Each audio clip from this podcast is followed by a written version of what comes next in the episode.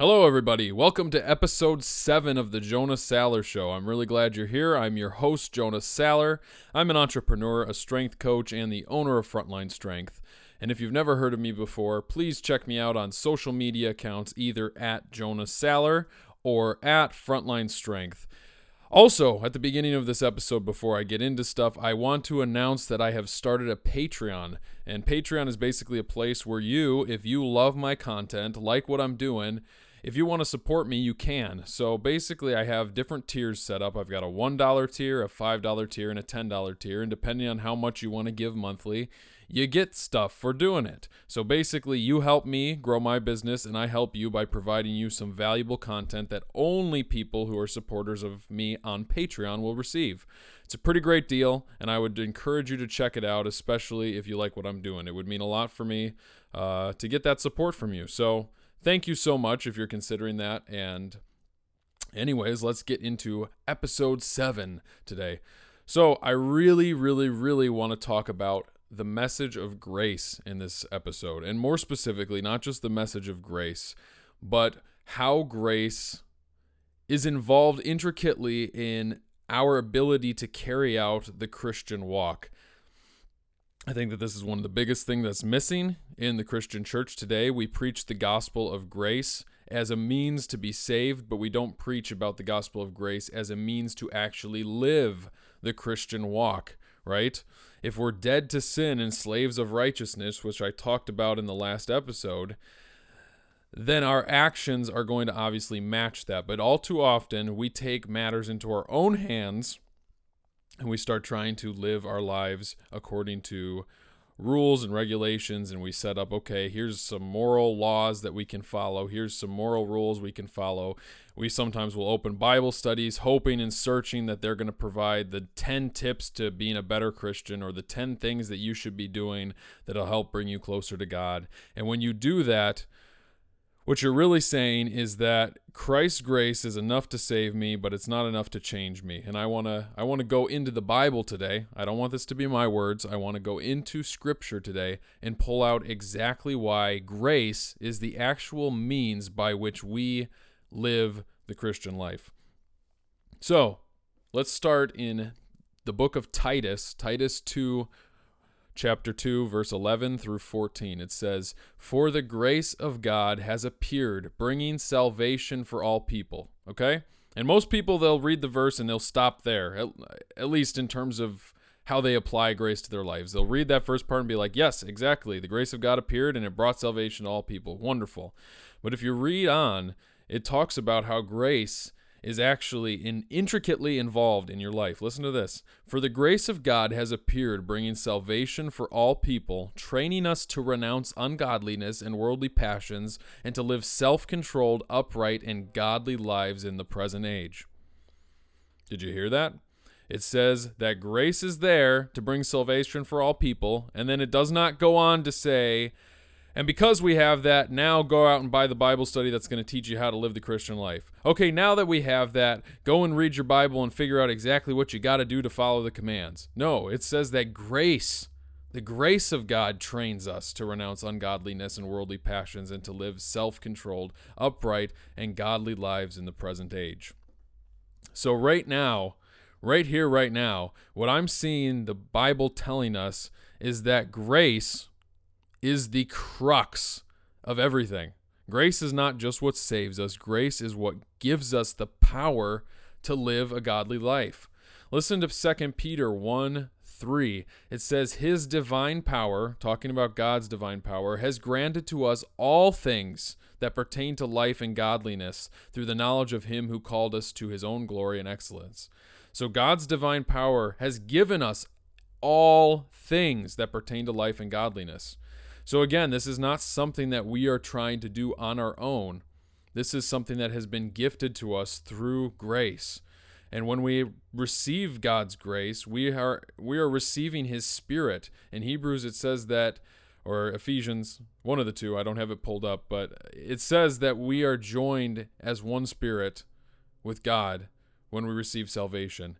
And when we're joined with him, why do we sometimes think that his his spirit is not going to enable us to change? Why why is it that we read that we are dead to sin and alive to God, and yet we still think we need some moral laws in place to help keep us living upright?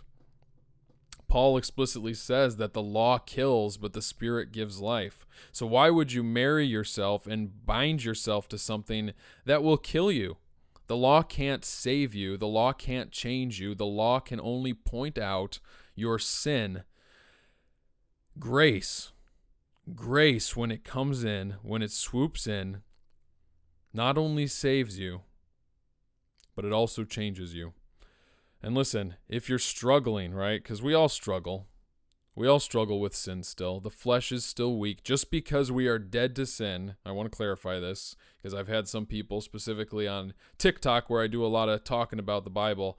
I've had some people say, Hey, are you saying that because we're dead to sin, that means we don't sin? No, but I am saying that our flesh is what is sinning now. It's no longer our true selves. Our true selves are in Christ, intimately involved in Christ. So we can't look at our sins as a as a uh, barometer of who we are. We have to look at our sins as what it actually is, which is the flesh taking over. And when we give in to that, we're not acting in accordance with who we actually are in Christ. So listen to what Peter says about people who maybe are struggling or are lacking qualities. It says, For whoever lacks these qualities is so nearsighted that he is blind, having forgotten that he was cleansed from his former sins. So what he's not saying is that, hey, if you are lacking these qualities, you better go out and find them. You better go out and start working towards them. What he's saying is if you lack these qualities and you're in Christ, you are forgetting who you actually are. You are forgetting what you actually have. You don't need to go out looking to get these qualities. You've got them built into you. And more importantly than that, what he's saying is you have Christ built into you. I think we sometimes overlook that, that when we receive salvation, when we receive the saving grace, we receive the Spirit of Christ and he becomes one with us.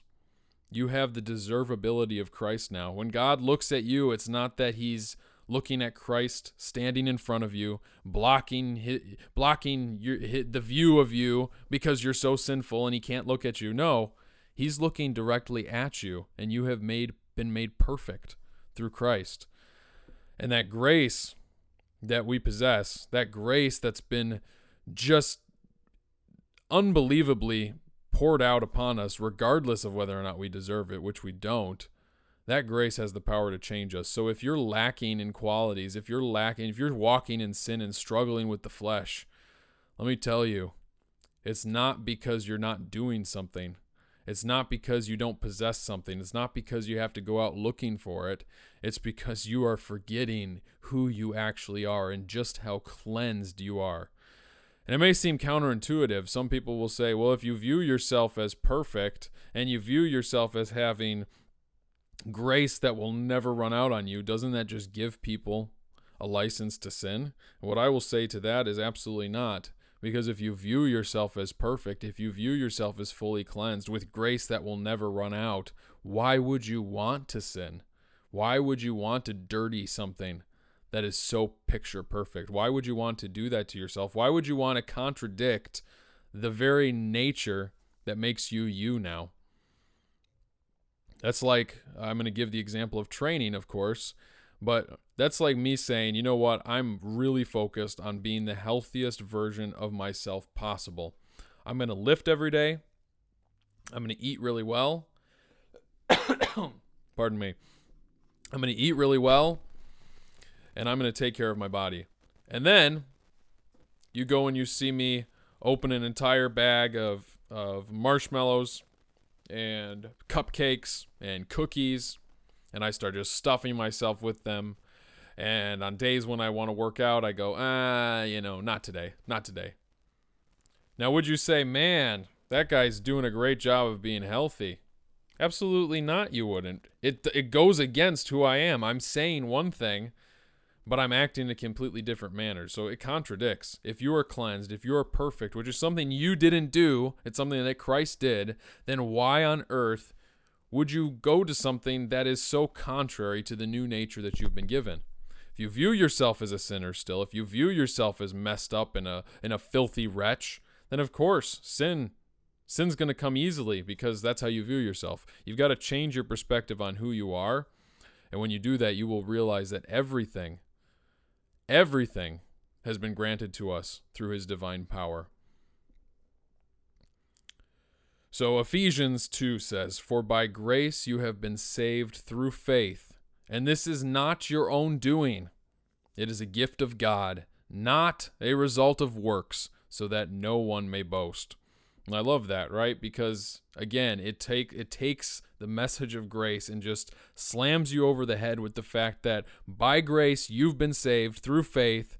It's not you, it's God, and it's not because of your works. And I love that because all too often, again, we go, okay, God, I'm saved, but now I better start acting like a Christian. I better start finding the formula on how to live the Christian life. It's not a result of works, so that nobody may boast. And I'm sure you've seen this in the Christian walk. I'm sure you've seen this where people will do good things, they will do wonderful things that are all good, but cannot save you, have no contribution to your standing with God, and they will get uplifted they will be told, "Oh wow, you are you are the gold standard of what it means to be a Christian. Man, I wish I could be like you." And then in that very moment when you start looking at people and saying, "Whoa, if only I could be like that." Man, man, if only I could have the spirit like they have the spirit. Do you see what you've done? You've looked away from Jesus and you've started looking at a person, a flawed human being that is in the flesh rather than our perfect savior. So, we need to realize that our works do not contribute. But I love this. This next verse, it follows right after he says it's not a result of works. He said, For we we are his workmanship, created in Christ Jesus for good works, which God prepared beforehand that we should walk in them. Listen to that. He says it's not a result of works, but then he says we've been created for good works. But then he says, which God prepared beforehand that we should walk in them. So this is something God prepared, the good works God prepared beforehand that we should walk in them. So when we receive grace, when we are implanted with his spirit, we are also given and equipped for the good works which God prepared beforehand, and we walk in them because of him, because of his grace which has the power to transform. So I want to end with one verse. It's going to be a little shorter podcast today, but I want to end with one verse that says from 1 Corinthians 12 that says, My grace is sufficient for you, for my power is made perfect in weakness. And I love that because when we start viewing ourselves as strong in our own strength, we lose sight of just how much we need God's grace. But when we realize that really to live is Christ and to die is gain, and when we really realize that without Him, we are absolutely nothing. Without His grace, we are absolutely nothing. Only then, in that in that weakness, will we understand just how marvelous and how spectacular His grace is, and how sufficient it is. Man, I look at my life and I think about uh, before I was walking with Christ, before I had received salvation, and it's amazing because I grew up in a Christian home and I, I I definitely understood the gospel at a young age, but there was definitely a struggle for me to fully commit. Um, I was like the church in Revelation where it says, you know, you're neither hot nor cold, you're you're just lukewarm. Right? I, I had heard the gospel. I let it sit in my head for a while, but I never I never received it. And it's it's an incredible thing to uh, to realize that the place that I was in, I was going to church, I was reading my Bible, I was doing all the good Christian things. None of that, none of that matters. None of that saves you. None of that contributes even slightly to your standing with God because when Jesus died on that cross, he he brought in a new covenant. A new covenant that that basically says, look, you could not keep the law. I think in somewhere in Hebrews it says that the old covenant, the reason the new covenant exists is not because there was anything wrong with the old covenant, but there was something wrong with us. God says I had to start a new covenant because I found fault in the people who kept the old one or who attempted to keep the old one, right? So the problem is us. We are the problem. The covenant was not the problem. The law is not the problem. The law is perfect and beautiful and holy, but we have a problem with keeping it. And that's what makes Jesus so spectacular. And when you receive that salvation, you should just feel an immense weight drop off your back. Because in that moment, in that moment, whether or not it's a tangible moment or not, it, it's not always tangible for some people. But in that moment of receiving salvation, you have everything that you need. Everything. The grace of God appeared bringing salvation for all people and training us to renounce ungodliness, worldly passions, and to live self controlled, upright, godly lives. His divine power has granted to us all things that pertain to life and godliness through the knowledge of Him who called us to His own glory and excellence. For whoever lacks these qualities is so nearsighted that he is blind, having forgotten that he was cleansed from his former sins. For by grace you have been saved through faith. My grace is sufficient for you, for my power is made perfect in weakness. Listen, everybody, my message is is the same pretty much consistently. I might take a different approach on it. I might try to bring out different elements of it. But the truth of the matter is grace, grace, grace, and more grace. When we try to add anything to that, when we try to say anything pointing the finger back at us. But what if I, but what if I sin? But what if I don't keep his commandments? But what if I do this? What if I don't pray enough? What if I don't go to church? We're again looking away from Jesus and back to ourselves. We need to realize that when God sent his son, and when Jesus died on that cross, bearing all the sins of the world once and for all, God started a new covenant and created a new covenant between him he swore on himself that he would keep this covenant. It's not up to us, it's not about us. We are swept up in something that is so remarkable and so amazing, and it's something that we could never, ever damage. If you are in Christ, God says that no one can snatch you out of his hand. And I'm just blown away by this and here at Frontline Strength, where I, I build people up in three layers of strength spiritual, mental, and physical, this layer is the most important, and it all comes from the message of grace. Because when you understand grace, when you understand that it's not just something that saves you, but it's also something that gives you everything you need to live a godly life, only then will you be able to fully rest. And only through that rest will you be able to experience the goodness of God in your life. If you're focused on doing and you're focused on being, you're not focused on Christ. But if you're focused on Christ and what He's already done and what He's already been and who He already is from eternity past all the way until eternity future, and when you realize that you have him inside of you, and you not only have him, you have all the attributes of him,